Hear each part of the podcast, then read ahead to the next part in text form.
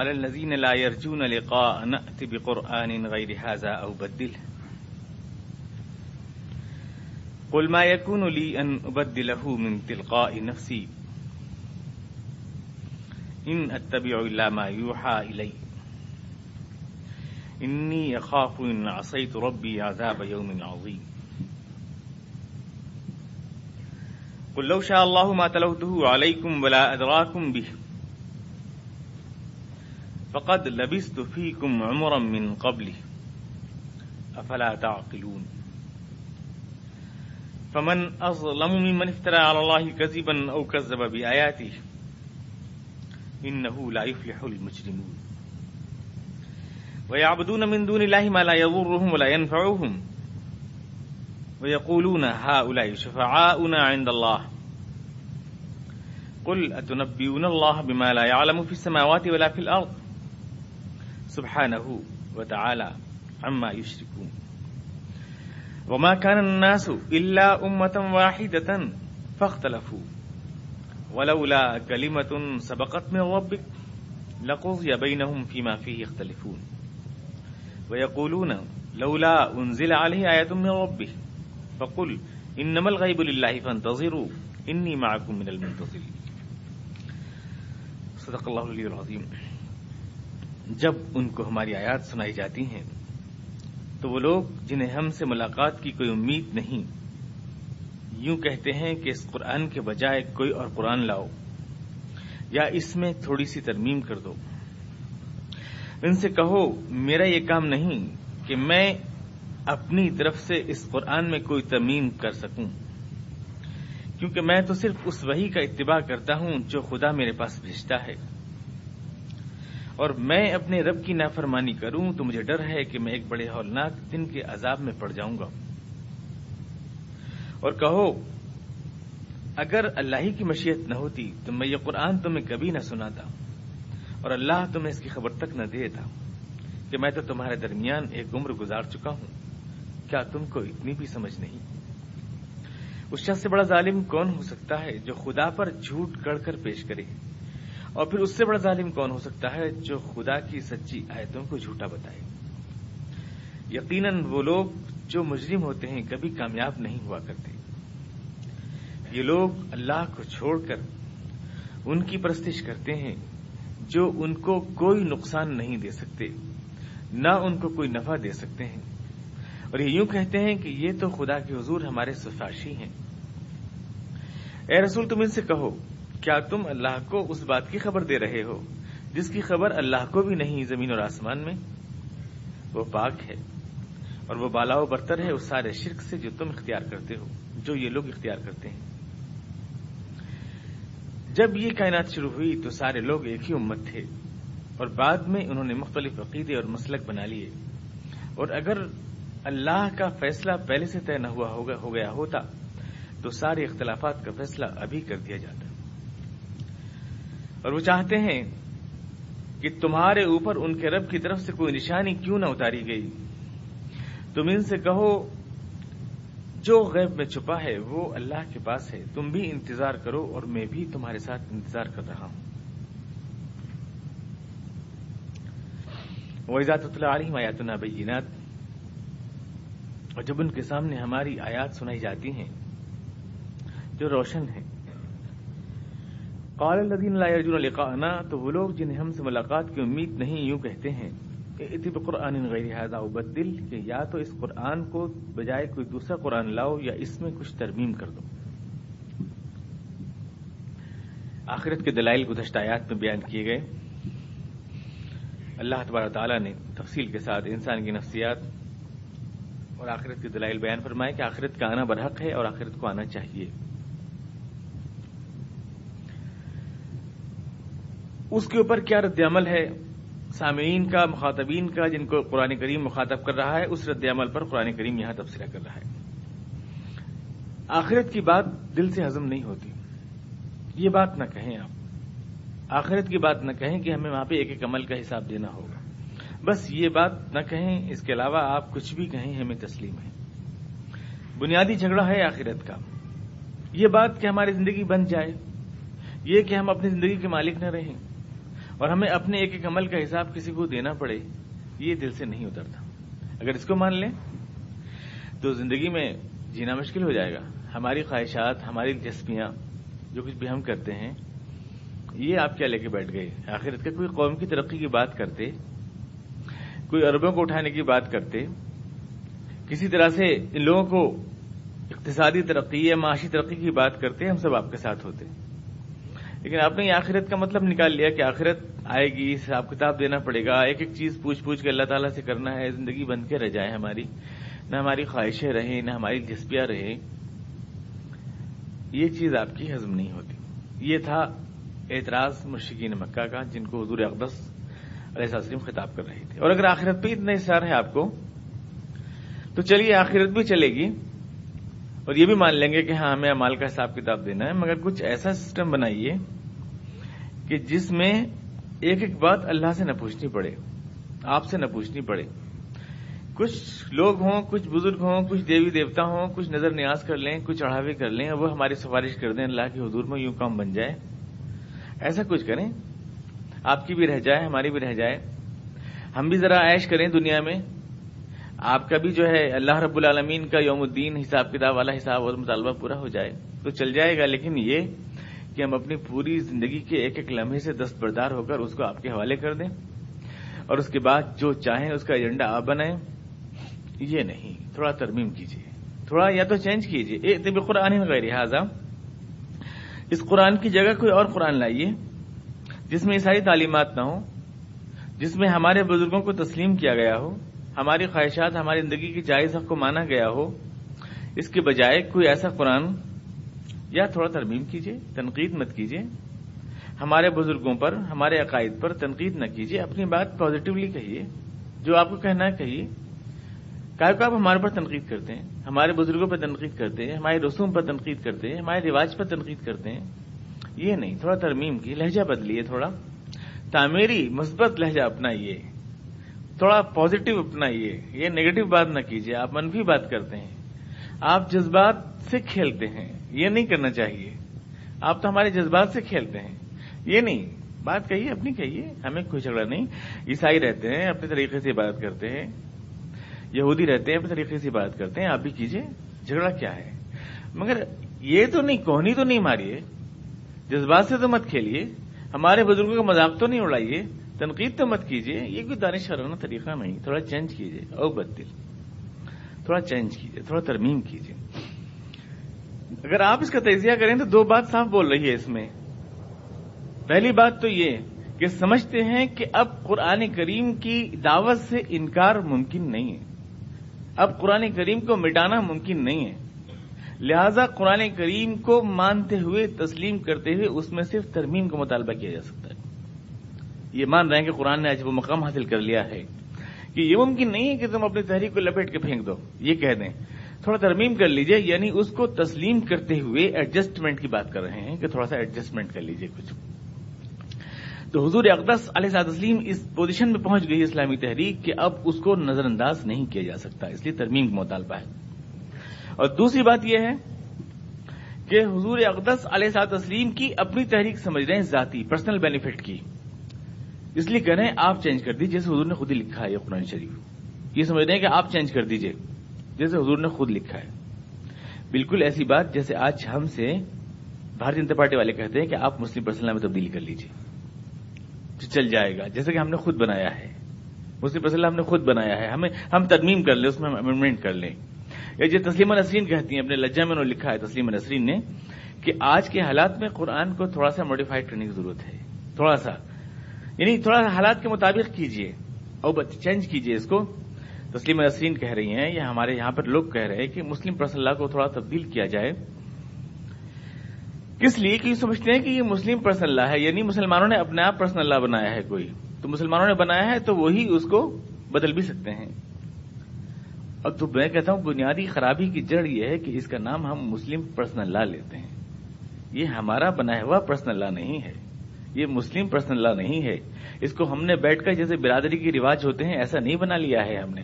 کہ کل بنایا تھا تو آج ہم اس کو بدل لیں گے۔ یہ اسلامک لا فار یعنی ہیومانٹی ہے، انسانیت کے لیے اللہ کا بنایا ہوا قانون ہے۔ یہ مسلم پرسنل لا نہیں ہے۔ اس کو مسلم پرسنل لا نہیں کہنا چاہیے۔ اسی غلط لفظ کے استعمال کی وجہ سے ان کو یہ شبہ پیدا ہوتا ہے کہ جنہوں نے بنایا وہ بگاڑ بھی لیں گے، وہ بدل بھی لیں گے، وہ تبدیل بھی کر لیں گے۔ اس کو۔ ہم تبدیل کرنے والے کون ہوتے ہیں؟ اس کے اندر۔ یہ تو اللہ کی طرف سے آیا، تو اس میں وہ ترمیم کا مطالبہ کر رہے ہیں۔ قرآن غیر حاضہ آپ سے کوئی جھگڑا نہیں ہے۔ یہ بھی کہہ رہے ہیں گویا کہ آپ سے کوئی جھگڑا تھوڑی ہے۔ آپ بدستور قائد بنے رہیے۔ آپ ہی سے کہہ رہے ہیں، آپ خود ہی بدل دیجیے۔ آپ سے ہماری لڑائی نہیں ہے، آپ کے میسج سے لڑائی ہے۔ لہذا آپ بالکل سلام پر ہے۔ آپ خود ہی بدل لیجیے، ہم آپ کو تھوڑی ہٹانا چاہتے ہیں۔ آپ کی تعلیم کو چینج کرنا چاہتے ہیں، بس جھگڑا آپ کی بنیادی اصولوں سے ہے، آپ سے نہیں ہے۔ یہ ہے کہ آپ زمانے کے حالات کے مطابق اس کو کر لیجیے جیسے آج کے ہمارے دانشور کہتے ہیں، اسلام کی تعلیمات کو شاکلہ ایسا بولتے ہیں شاکلہ شاکلہ، جدید حالات کی شاکلہ میں فٹ کرنا چاہیے، ان کو لفظ ہے یہ۔ یعنی جو موجودہ حالات کا بنا ہوا وہ یعنی جو ڈھانچہ ہے، اس میں اسلام کو فٹ کیا جائے، ایڈجسٹمنٹ والا اسلام بنایا جائے۔ اور اس کے لیے جو اسلام کے الفاظ ہیں، ان کو ترمیم کر کے پیش کرتے ہیں۔ محبت والا، جمہوریت والا، اشتراکیت والا، حتیٰ کہ سیکولرزم والا، اسلام، جو جدید حالات کی شاکلہ میں فٹ ہو جائے ایڈجسٹ ہو جائے، وہ تھوڑا امینڈمنٹ کر کے، تھوڑا ترمیم، تھوڑا جو کانٹے ہیں اسلام میں، دھاردار خاریں جو ہیں، جو ناخن ہیں، جو کھروچے ہیں، انہیں ختم کر کے، تھوڑا پالش کر کے، چکنات اور ستھرا قسم کا اسلام پیش کیا جائے۔ یہ جو آج کل کے دانشوروں کا کہنا ہے، وہی بات ہے جو مشرقین مکہ کہہ رہے ہیں، حضور اقبال صلی اللہ علیہ وسلم۔ تھوڑا یہ قرآن ہٹائیے اس کی جگہ تھوڑا چینج کیجیے، تھوڑا شائستگی لائیے لہجے میں، ایسے بات نہیں ہوتی ہے جیسے آپ کر رہے ہیں کہ بزرگ بھی غلط اور فلاں بھی غلط اور دیوی دیوتا بھی غلط اور پھینکو ان کو یہ سب کیا یہ سب نہیں، ایسے نہیں بات ہوتی ہے۔ اللہ کو کہیے، اللہ کی ہم نہیں مانتے، آپ سے پہلے مانتے ہیں، آپ کے ابا کا نام عبداللہ، ہم نہیں تو رکھا تھا، کس نے رکھا تھا؟ اللہ کو تو آپ سے پہلے مانتے ہیں۔ آپ اللہ کی یعنی بات کریں میں اللہ سے جھگڑا تھوڑی ہے۔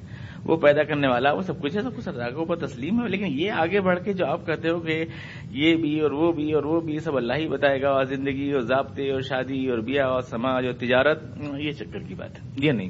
آخرت چلے گی، مگر اس شرط پہ چلے گی کہ کچھ سفارشی یا قرون حوالہ شفا عند اللہ۔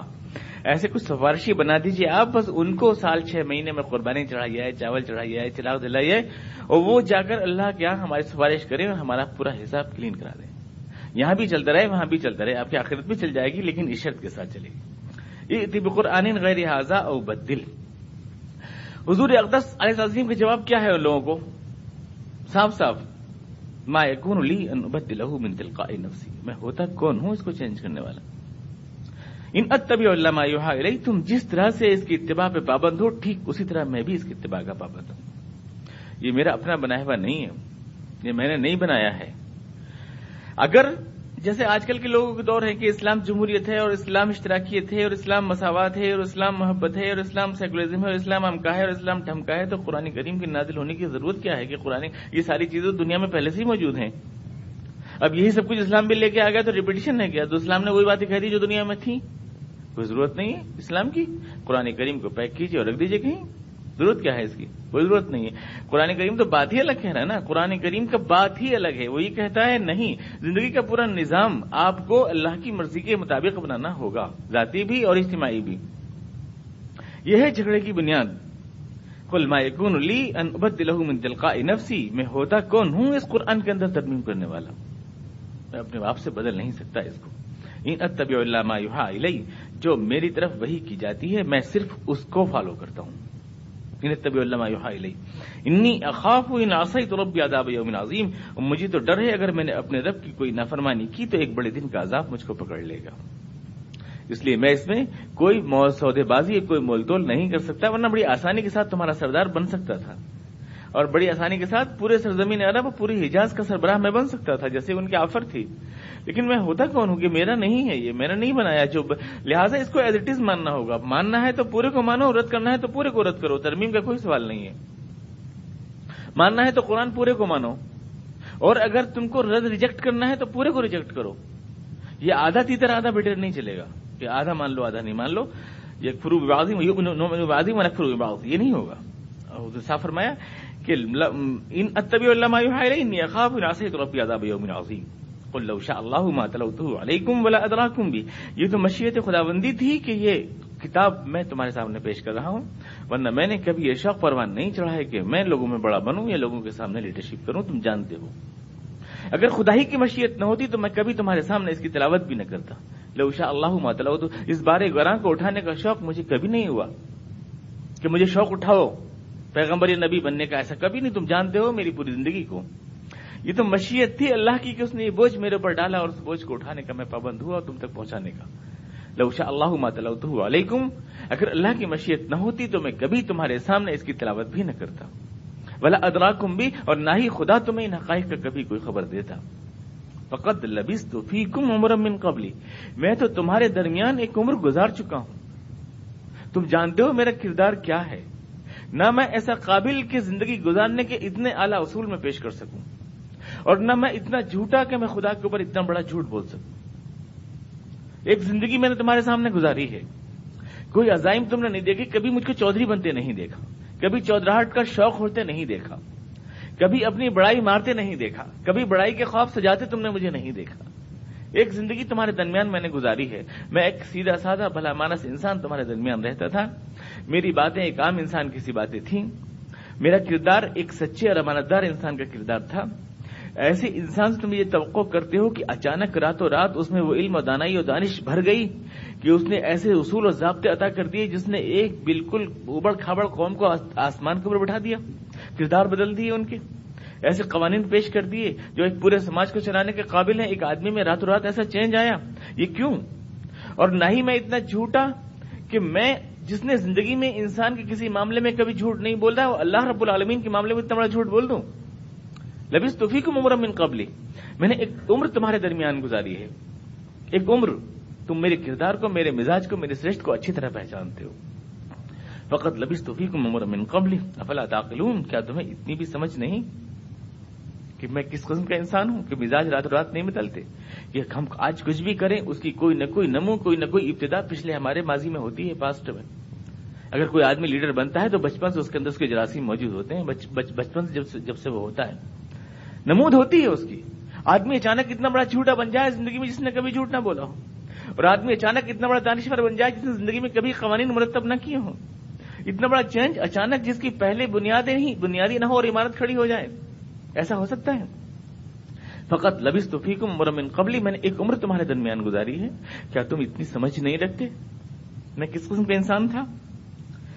ازلم من افترا اللہ کا اس شخص سے بڑا بد نصیب کون ہو سکتا ہے جو اللہ پر جھوٹ لگائے؟ اس سے بڑا غلط کار اور ظالم کون ہو سکتا ہے؟ جو یوں کہے کہ میں اللہ کے رسول ہوں، حالانکہ وہ اللہ کے رسول نہیں۔ کیا وہ خدا کی پکڑ سے بچ سکتا ہے؟ فمن ازلم میں اللہ کزیبن او کذب آیاتی یا جو اللہ کی آیتوں کو جھوٹ سمجھے۔ دو بات حضور فرما رہے اس سے بڑا جھوٹا کون ہو سکتا ہے جو اللہ پر جھوٹ باندھے یا جو اللہ کی آیتوں کو جھوٹ سمجھے؟ یعنی اگر میں نے خدا کی طرف سے جھوٹ کہا ہے تو میں سب سے بڑا ظالم ہوں، لیکن اگر میں نے سچ کہا ہے تو تم سب سے بڑے ظالم اس سے بڑا ظالم کون ہو سکتا ہے جو اللہ پر جھوٹ باندھے یا اللہ کی آیتوں کو جھوٹ سمجھے؟ اگر میں نے جھوٹ باندھا تو میں سب سے بڑا ظالم، لیکن اگر تم نے جھوٹ سمجھا تو تم سب سے بڑے ظالم۔ اگر وہ اللہ کی آیات تھی تو۔ فمن اسلم من اللہ کذبا او کذب بھی آیا تھی ان لا يفلح المجرمون۔ اور تم جانتے ہو کہ مجرم جھوٹے کبھی کامیاب نہیں ہوا کرتے۔ جسے دنیا میں کامیابی کا سودا سمایا ہو، وہ جھوٹ پہ اپنی گاڑی نہیں چلایا کرتا۔ ان نحو لائف المجرمون۔ جھوٹے کبھی کامیاب نہیں ہوا کرتے۔ کیا مطلب ہے کامیابی کا؟ اگر یہ دلیل مان لی جائے کہ جو بھی آدمی کامیاب ہے وہ سچا ہے، کیا یہ دلیل ہو سکتی ہے؟ کہ جو آدمی بھی دنیا میں کامیاب ہو جائے وہ سچا ہے؟ اب کامیابی کا مفہوم کیا ہے؟ پہلے ہمیں یہ دیکھنا ہوگا کہ کامیابی کا مفہوم کیا ہے۔ قرآن کی نظر میں، نہ کہ وہ جو غلامت قادیانی یعنی صاحب کہتے ہیں۔ وہ بھی یہ دلیل پیش کرتے ہیں کہ جو اللہ کے رسول نے پیش کی۔ ثم لقطعنا من الوتین وہ کہتے ہیں کہ اللہ کے رسول سے کہا اللہ کے رسول کہہ رہے ہیں کہ اگر میں جھوٹ بول رہا ہوتا اللہ کے اوپر تو اللہ جو ہے میری رگی گردن کاٹ دیتا اور مجھے کسی جھوٹ بولنے کی اجازت نہ دیتا۔ ثم لقطعنا من الوتین یہ اپنے دلیل صداقت حضور پیش فرما رہے ہیں۔ غلامت یادی قادیانی کہتے ہیں کہ ٹھیک یہی دلیل میں بھی پیش کر رہا ہوں۔ اپنے رسول ہونے کے لیے۔ میں خدا کا رسول ہوں اور ہزاروں لاکھوں میرے فالوور ہیں۔ اور اگر میں جھوٹا ہوتا تو خدا میری رگی گردن کاٹ دیتا۔ تو میں کامیاب ہوا تو اس کا مطلب یہ کہ میں خدا کا سچا رسول ہوں۔ قادیانی صاحب نے بھی یہی دلیل پیش فرمائی۔ لیکن اس وقت کو آپ سمجھیں، اللہ کے رسول جو بات کہہ رہے ہیں، وہ یہ کہہ رہے ہیں کہ اگر میں خدا کا سچا رسول ہوں تو ترمیم کرنے کے بعد اللہ کے پیغام میں اللہ مجھے معاف نہیں کر سکتا۔ تبدیلی کا مطالبہ، میں اللہ کا رسول اگر ہوں تو اللہ کے پیغام کو ایز اٹ از پہنچانا میرا فرض ہے اور اگر میں ترمیم کروں گا تو اللہ میری گردن کاٹ دے گا۔ یہ بالکل ایسی بات ہے، یہ الگ بات ہے۔ ایک سرکاری ملازم کے اوپر جس ضابطے کا نفاذ ہوتا ہے، غیر آدمی بھی اتنا نہیں، وہ نفاذ نہیں ہوتا، اس کے لیے اور بھی سخت ضابطہ ہوتا ہے۔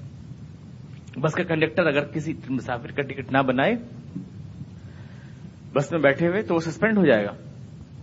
لیکن کوئی ایسی بس کا کوئی مسافر اٹھ کر ٹکٹ بنانے لگے لوگوں کی اور پھر کسی دو چار کا نہ بنائے، تو کیا وہ سسپینڈ ہو جائے گا؟ وہ سسپینڈ تھوڑی ہو جائے گا۔ تو جیل میں جائے گا، سیدھا۔ سسپینشن تو سرکاری ملازم کی سزا ہے۔ چونکہ آلریڈی وہ اپائنٹڈ ہے، وہ آلریڈی ہے موجود گورنمنٹ کا۔ یہ تمہاری جگہ گردن کاٹ دیں گے ہمارے رسول، اگر تم غلط بولو گے، اس لیے کہ تم سچے رسول ہو۔ لیکن جو جھوٹا ہے، اس کی گردن تھوڑی کٹے گی، وہ تو پھر نار جائے گا۔ وہ سسپینڈ نہیں ہوگا، بلکہ اس کے اوپر دوسرے ضابطے کا نفاذ ہوگا۔ دھوکے بازی کا اور چار سو بیسی کا۔ نہ اہلی کا نہیں، یہ تو اہلی ہوگی نہ اہلی ایک الگ چیز ہے۔ ہم کس ذمہ داری کو ادا کر رہے ہیں اور نہ اہل ہے اس پر ایک الگ رول لاگو ہوتا ہے۔ اور جو آدمی فورجری اور چار سو بیسی کرتا ہے، اس پر ایک الگ رول لاگو ہوتا ہے۔ تو یہ وہ رول ہے جو خدا کے سچے رسولوں کے لیے اللہ کا ہے۔ لیکن جھوٹے دعوی نبوت کرنے والوں کے لیے خدا کا رول یہ ہے کہ وہ آخرت کے اندر ان کا دودھ کا دودھ اور پانی کا پانی کر دیا جائے گا۔ یہاں امہال ہے ان کے لیے۔ یہاں اللہ تعالیٰ اللہ تعالیٰ چیک آزماتا ہے، استدراج چھوڑتا ہے ان کو یہاں پر۔ تو وہ اس دلیل سے استدلال نہیں کر سکتے۔ اور اللہ کے رسول دنیا میں جب کامیابی کی بات کرتے ہیں تو یہ کامیابی وہ ہے جو دنیا سے اور آخرت تک جاتی ہے۔ کامیابی ہمارے یہاں صرف یہ نہیں کہ دنیا میں عیش کر لیا اور بیوی نے زیور اچھے بنوا لیے جیسے قاضی صاحب نے بنوا لیے۔ یہ نہیں کامیابی ہمارے یہاں۔ اسلام میں کامیابی کا مطلب یہ ہے کہ وہ کامیابی کی نیو رکھنا جو لوگوں کی آخرت تک کو کامیاب بنا دے۔ کردار بدل دے، سیرتوں کی تبدیل لے آئے۔ یہاں سے وہ شروع ہو کامیابی اور وہاں تک جائے۔ یہ ہے کامیابی جو پھر دنیا بھی ہو اور پھر آخرہ بھی ہو۔ یہ ہے اسلام کی کامیابی۔ دنیا میں جیت جانا یا دنیا میں کچھ پیسے کما لینا، یہ کامیابی نہیں ہے صرف۔ یہ الگ بات ہے کہ اللہ کے رسول اجتماعی طور سے بھی دنیا میں کبھی ناکام نہیں ہوا کرتے۔ اس لیے کہ وہ اللہ کے نمائندے ہوتے ہیں اور جیسے اللہ شکست نہیں کھا سکتا، اللہ کے رسول بھی دنیا میں کبھی ناکام نہیں ہوا کرتے۔ یہ قرآن کریم کا فرمان ہے، کتب اللہ اغلبن انا و رسولی میں نے یہ بات لکھ دی ہے کہ میں اور میرے رسول کبھی ہار نہیں سکتے۔ یہ میں نے بات لکھ دی ہے۔ کتب اللہ اغلبن انا و رسولی ان اللہ کبھی عظیم۔ تو یہ فلاح کا وہ مفہوم جو اسلام کا ہے، اس معنی میں اللہ فرما رہے ہیں، نہ کہ وہ جو قاری صاحب نے نکالا نہ المجرموں سے وہ دلیل نہیں پکڑ سکتے۔ صحیح سچی کامیابی وہ ہے جو اللہ کے رسول کے ذریعے عمل میں آئی اور جس میں انسانوں نے اللہ سے ڈرنا سیکھا اور زندگی کے تمام ضابطوں کو اللہ کے مطابق بنانا سیکھا، جس سے ان کی دنیا بھی سنوری اور آخرت بھی ان کی انشاءاللہ شاء سنوری گی۔ یہ ہے کامیابی اسلام کی نظر۔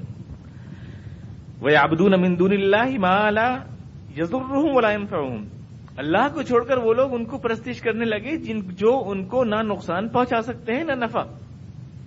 عبادت نہ کرو، ان کی تو کوئی نقصان نہیں پہنچا سکتے، اور عبادت کرو تو کوئی فائدہ نہیں پہنچا سکتے۔ کوئی فائدہ نہ کوئی نہ، ان کا ہاتھ میں کچھ ہے نہیں۔ کہے کے لیے کرتے ہیں یا قرون حوالہ شفاؤنا اند اللہ، یہ کہ ہم جو کچھ بھی چار سو بیسی جو کچھ بھی ایشو عشت دنیا میں کریں گے، کرتے رہیں گے، اور یہ ہماری سفارش کر دیں گے۔ اللہ کے حضور، بس ان کو خوش کرنا ہے۔ یہاں پر ان کو خوش کرنا ہے اور یہ وہاں جا کر ہماری سفارش کر دیں گے۔ قرآن ان کے اس عمل کو عبادت کہہ رہا ہے، آپ یہ دیکھیں۔ بھائی آبدون عبادت ہے یہ۔ وہ چاہے نظر نیاز کہتے ہیں اس کو۔ حالانکہ سفارشی کر رہے ہیں، اللہ نہیں مان رہے ہیں۔ سفارشی ہیں لیکن خدا کہہ رہا ہے، نہیں۔ تم نے خدا ہی مانا ان کو۔ تم نے خدا ہی مانا۔ جب تم نے اپنے سارے اعمال بد کے لیے ان کو بہانہ بنا لیا کہ ان کی آڑ میں سارے اعمال بد تم کر رہے ہو اور کہ اللہ کیا کہ سفارش بن جائیں گے، سفارش کر دیں گے، ہمارا سارا حساب صاف کرا دیں گے، کلین چٹ دلا دیں گے ہمیں۔ کل اتنبی اللہ، کیا تم اللہ کو، اے رسول، ان سے کہیے، اتنبیون اللہ، کیا تم اللہ کو خبر دے رہے ہو؟ بیمالا عالم فی سماواتی ولا فی اس چیز کی جس کی خبر اللہ کو نہیں۔ اس چیز کی خبر یعنی اچھا آپ انفارم کر رہے ہیں اللہ تعالیٰ کو، اس کا مطلب یہ ہے۔ وہ حسین خامخہ شاید کی تفصیل میں گھوم گئے۔ اس کا مطلب ہے اتنبیون اللہ اچھا آپ انفارم کر رہے ہیں۔ اللہ تعالیٰ کو، اللہ کو معلوم نہیں۔ بیمالا عالم فی سماوات ولا کدھر رہتے ہیں یہ سفارشی؟ ہمیں تو خبر نہیں۔ کدھر رہتے ہیں یہ سفارشی؟ اس پوری کائنات میں ہمیں تو کہیں دکھتے نہیں۔ یہ اللہ تعالیٰ ایک کرسائز ایک طنز کر رہا ہے اللہ تعالیٰ۔ ایک طنز کر رہا ہے۔ کل ادنبیون اللہ، کیا تم بتا رہے ہو اللہ کو؟ بمالا عالم فی سماوات ولا فی الارض اس چیز کے بارے میں جس کا کوئی علم نہیں اللہ کو آسمانوں میں اور نہ زمینوں میں۔ بالکل وہی اندازے۔ اچھا آپ انفارم کر رہے ہیں ہمیں۔ وہ ہو بہت خوب، ہمیں تو پتہ نہیں۔ کدھر رہتے ہیں یہ؟ سفارشی ہیں کہاں؟ ہم نے تو کسی کو بنایا نہیں۔ آپ کہاں سے یہ سفارشی سراغ لگا لائے؟ کون سے آسمان میں چھید لگایا آپ نے؟ بمالا عالم فی فی الارض۔ سبحانہ و تعالی پاک ہے وہ اور بلند ہے وہ۔ پاک ہے وہ، بلند ہے۔ وہ بے خبر نہیں کہ تم اسے خبر دینے چلے۔ کہ سفارش کی ضرورت پڑ جائے۔ اسے پتا نہیں کہ سفارش کرنے کو آ گئے کوئی کہ ارے بے قصور ہے، معاف کر دیجیے۔ پاک ہے وہ، بے خبر نہیں۔ وہ تعالی اور بلند ہے وہ، کسی کی دھوس میں آتا نہیں۔ اسے کسی سفارشی کی ضرورت ہی نہیں۔ نہ بے خبر کہ اسے کوئی سفارشی آن کے بتائے کہ صاحب، اصل میں یہ تو بےچارا قریب سے جا رہا تھا خواہ مخواہ میں پھنس گیا، آپ کہاں اس کو چھوڑ دیجیے چھوڑ دیجیے سب پتا ہے اسے۔ اور وہ کسی کی دھوس میں بھی نہیں آتا کہ ارے، اگر ان کی بات نہیں مانی تو اگلے الیکشن میں ووٹ نہیں ملیں گے۔ وہ کسی کی دھوس میں، پاک بھی ہے اور بلند بھی ہے وہ۔ نہ کوئی اس میں ایب نہ کسی کی دھوس میں وہ۔ تو سفارش ہی کیسے سبحانہ و تعالی عما یشرکون۔ وما کان الناس الا امه واحده فاختلفوا۔ اور یہی نظریہ تھا، اور یہی سوچ تھی سارے انسانوں کے شروع سے، لوگ پہلے ایک ہی امت تھے۔ اسی اللہ واحد کی عبادت کرتے تھے اور اللہ واحد ہی سے اپنے سارے ارمان اور ساری تمنائیں وابستہ کرتے تھے۔ وما کان الناس، لوگ پہلے ایک ہی قوم تھے۔ اللہ امتم واحد امتم واحد قرآن کریم کس کو کہہ رہا ہے؟ آپ یہ غور کریں۔ امتم واحدہ، لوگ پہلے ایک ہی قوم تھے، پھر بعد میں اختلاف کر کے الگ الگ قوم بن گئے۔ اس لفظ کو آپ ذرا تھوڑا کنسنٹریٹ کریں دماغ کو۔ قرآن کریم آپ کو ایک پوائنٹ دے رہا ہے اس میں سوچنے کے لیے۔ لوگ پہلے ایک ہی قوم تھے، قوم کے لفظ غور کریں۔ اللہ متم واحد ایک ہی قوم تھے۔ پھر بعد میں وہ الگ الگ قوم بن گئے مختلف قوم کس بنیاد پر بنی تھی؟ ظاہر ہے وہ جو لوگ جو اللہ کو ایک مانتے تھے اور جو اللہ ہی کی عبادت کرتے تھے اور جو اللہ ہی کی توحید کے قائل تھے، ان کو قرآن کریم ایک قوم کہہ رہا ہے۔ حالانکہ ان میں سے کوئی افریقہ میں رہتا ہوگا، کوئی کالا ہوگا، کوئی گورا ہوگا، کوئی کوئی زبان بولتا ہوگا، کوئی کوئی زبان بولتا ہوگا، ان سب کو خدا ایک ہی قوم کہہ رہا ہے۔ یعنی قرآن یہ بتا رہا ہے کہ اسلام کی نظر میں قوم کی بنیاد احتقاد ہے، نہ کہ نسل اور وطن۔ اعتقاد ہے۔ ان کو ایک ہی قوم کہہ رہا ہے چاہے وہ کہیں بھی رہتے ہوں۔ سارے وہ لوگ جو اللہ واحد کی توحید کے قائل ہیں، اللہ امتم واحد پھر وہ مختلف ہوئے کائے میں اس نظریے میں تو الگ الگ قوم بنے۔ تو نسل وطن نے نہیں پھاڑا، بلکہ اس علیحدگی نے پھاڑا، نظریات کی علیحدگی نے۔ تو اسلام کی بنیاد پر قومیت کی تشکیل ہوتی ہے، عقیدے کی بنیاد پر، نہ کہ قوم، نہ کہ وطن کی بنیاد پر، نہ کہ زبان کی بنیاد پر۔ نیشنلزم جو آج کل کا ہے، میں سب سے برتر، میں سب سے اچھا بس میں سب سے بڑھیا، دوسرا سب سے غلط، اور دوسرا بھی کہہ رہا ہے میں سب سے بڑھیا اور یہ غلط۔ اور دونوں اپنے آپ کو سمجھدار سمجھ رہے ہیں۔ یہ ہے آج کا نیشنلزم۔ قرآن کہہ رہا ہے نہیں، دو ہے، اللہ نے پیدا کیے کچھ مومن اور کچھ انکار کرنے والے۔ فمن کافر ہوں ومن مومن یہ دو قوم اسلام کی نظر میں ہیں۔ وما کرناس اللہ مدم واحد فختلف لوگ پہلے ایک ہی قوم تھے۔ اور اس کے بعد واپس میں پٹ گئے۔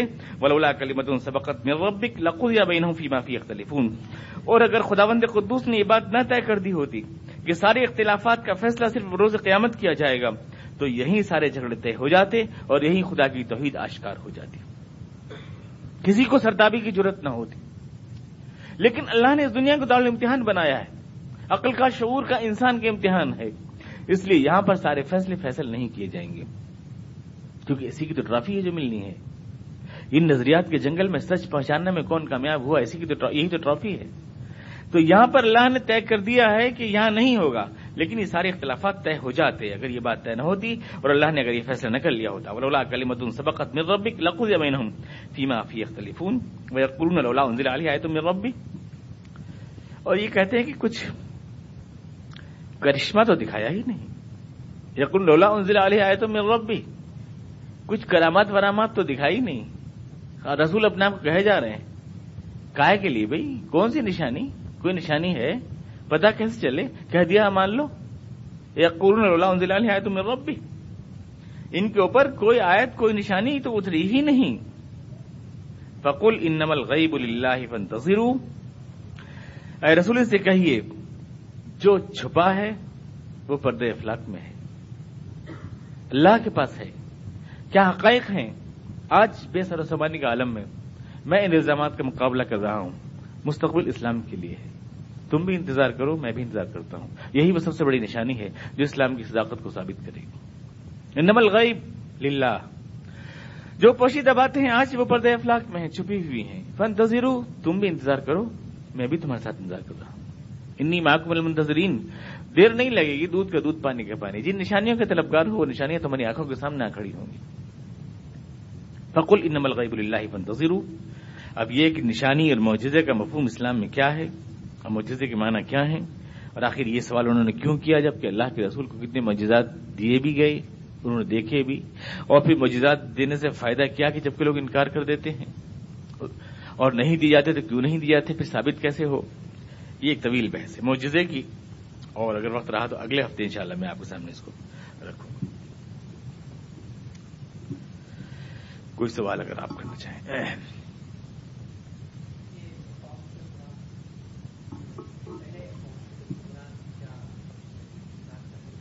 حضرت آدم علیہ السلام جو تشریف لائے تو سارے ہی لوگ مسلم اور مومن تھے۔ یعنی اللہ تعالیٰ کو ایک مانتے اور اسی کو اسی کی وہی یعنی وہی الہی کی روشنی میں اپنی زندگی کے ضوابط لیا کرتے تھے۔ کوئی اختلاف نہیں تھا، شرک کی بیماری بعد میں آئی۔ آج کی جو ماہی نصیحت کہتے ہیں کہ انسان نے پہلے لاکھوں خداؤں کو ماننا شروع کیا، اور دھیرے دھیرے جب آدمی سمجھدار ہوتا چلا گیا تو خدا گھٹاتا چلا گیا۔ اور گھٹاتے گھٹاتے جب آدمی بہت سمجھدار ہو گیا تو ایک خدا پہ آ گیا۔ یعنی شرک سے توحید کی طرف آیا آدمی منیمائز کرتے کرتے۔ قرآن اس کو الٹا بتا رہا ہے، ایسا نہیں ہے۔ بلکہ انسان کی سفر توحید کی روشنی میں شروع ہوا۔ لوگ پہلے ایک خدا کو ماننے والے تھے، بعد میں آگے بڑھ کر شرک ان میں پھیلنا شروع ہوا۔ جب وہ تعلیم گدلی ہوئی اور جب اس میں کوڑا کرکٹ ملنا شروع ہوا۔